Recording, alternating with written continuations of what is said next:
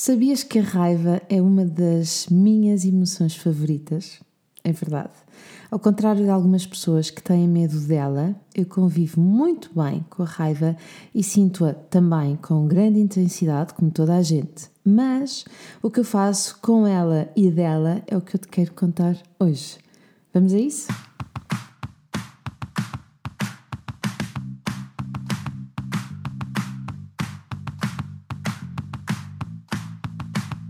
Olá, eu sou a Magda Gomes Dias e este é o podcast do Mamos de Boss.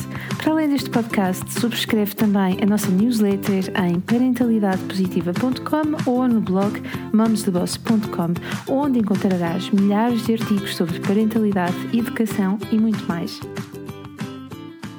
Bom dia! É mesmo sobre a raiva que vamos falar hoje, mas antes deixa-me te dizer que as certificações já estão no ar em parentalidadepositiva.com. As primeiras vão acontecer em abril em São Paulo, depois maio e junho, Porto, e setembro e novembro em Lisboa. São as certificações em parentalidade e educação positivas e as de inteligência emocional e social. Para mais informações, podes ir ao site parentalidadepositiva.com ou contactar-nos via secretaria@parentalidadepositiva.com. Nós não escolhemos as emoções que sentimos e que nos acontecem, é verdade, não, não dá para fazer isso, mas escolhemos aquilo que fazemos com elas.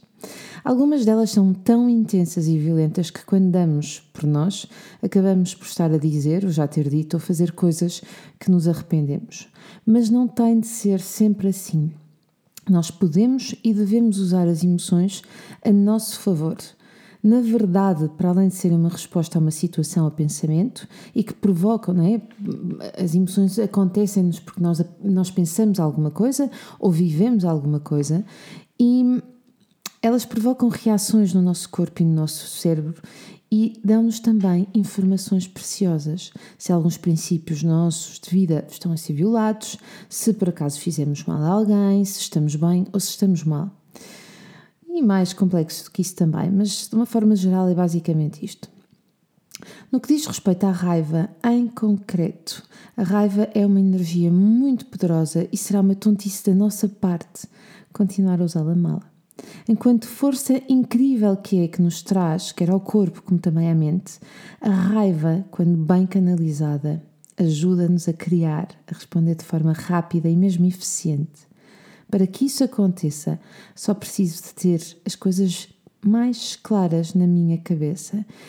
Só que esse treino não acontece, posso garantir-te, no momento da raiva. Acontece antes, num processo de trabalho intenso que envolve sabermos autorregular-nos, que envolve aceitação, maturidade, clareza e propósito.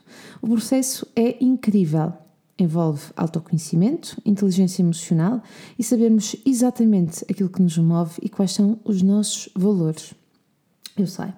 Eu sei que dito assim é bonito, mas muito, muito mais bonito ver isto na prática. Eu recordo-me que há uns anos atrás respondi a um concurso tinha desenvolvido e concebido uma ideia muito interessante, não inovadora, mas muito ousada e suficientemente diferente para que a entidade mostrasse interesse em contactar-me e querer saber mais. E tudo indicava, as próprias pessoas asseguravam-me isso mesmo, que era para avançar. Mas as semanas e os meses foram passando e não havia resposta, até que o projeto acabou por ser entregue a uma entidade que trabalhava habitualmente com eles. Estás a perceber aquilo que eu quero dizer, não estás? Pronto. Independentemente da qualidade do projeto, eu senti muita raiva no momento em que percebi que não tínhamos sido selecionados. Mais raiva ainda quando percebi os motivos. Mas em vez de responder, espingardar ou fazer algo que não me iria beneficiar, consegui canalizar toda essa energia que é violenta, é muito violenta, para pegar nesta ideia que eu tinha tido, virá-la de pernas para o ar e construir uma ideia nova que resultou e foi muito mais espetacular. Recordo-me que nesta situação em específico, parte de mim pensou: ainda bem que não nos escolheram, porque agora tenho 200% de liberdade para fazer como quero.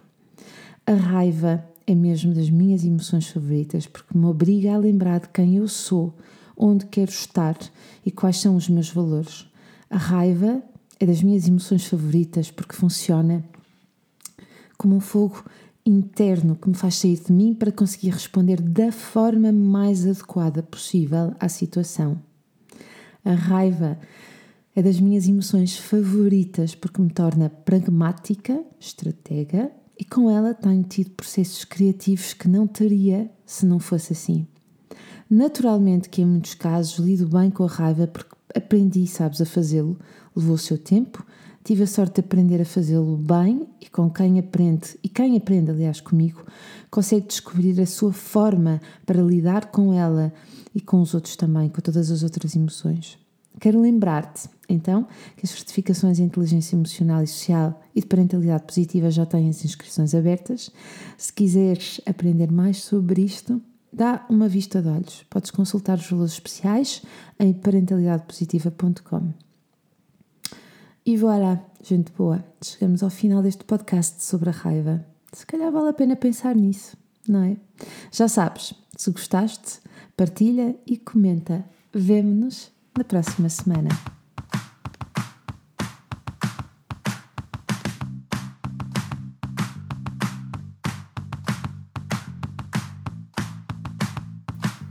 Gostaste deste podcast?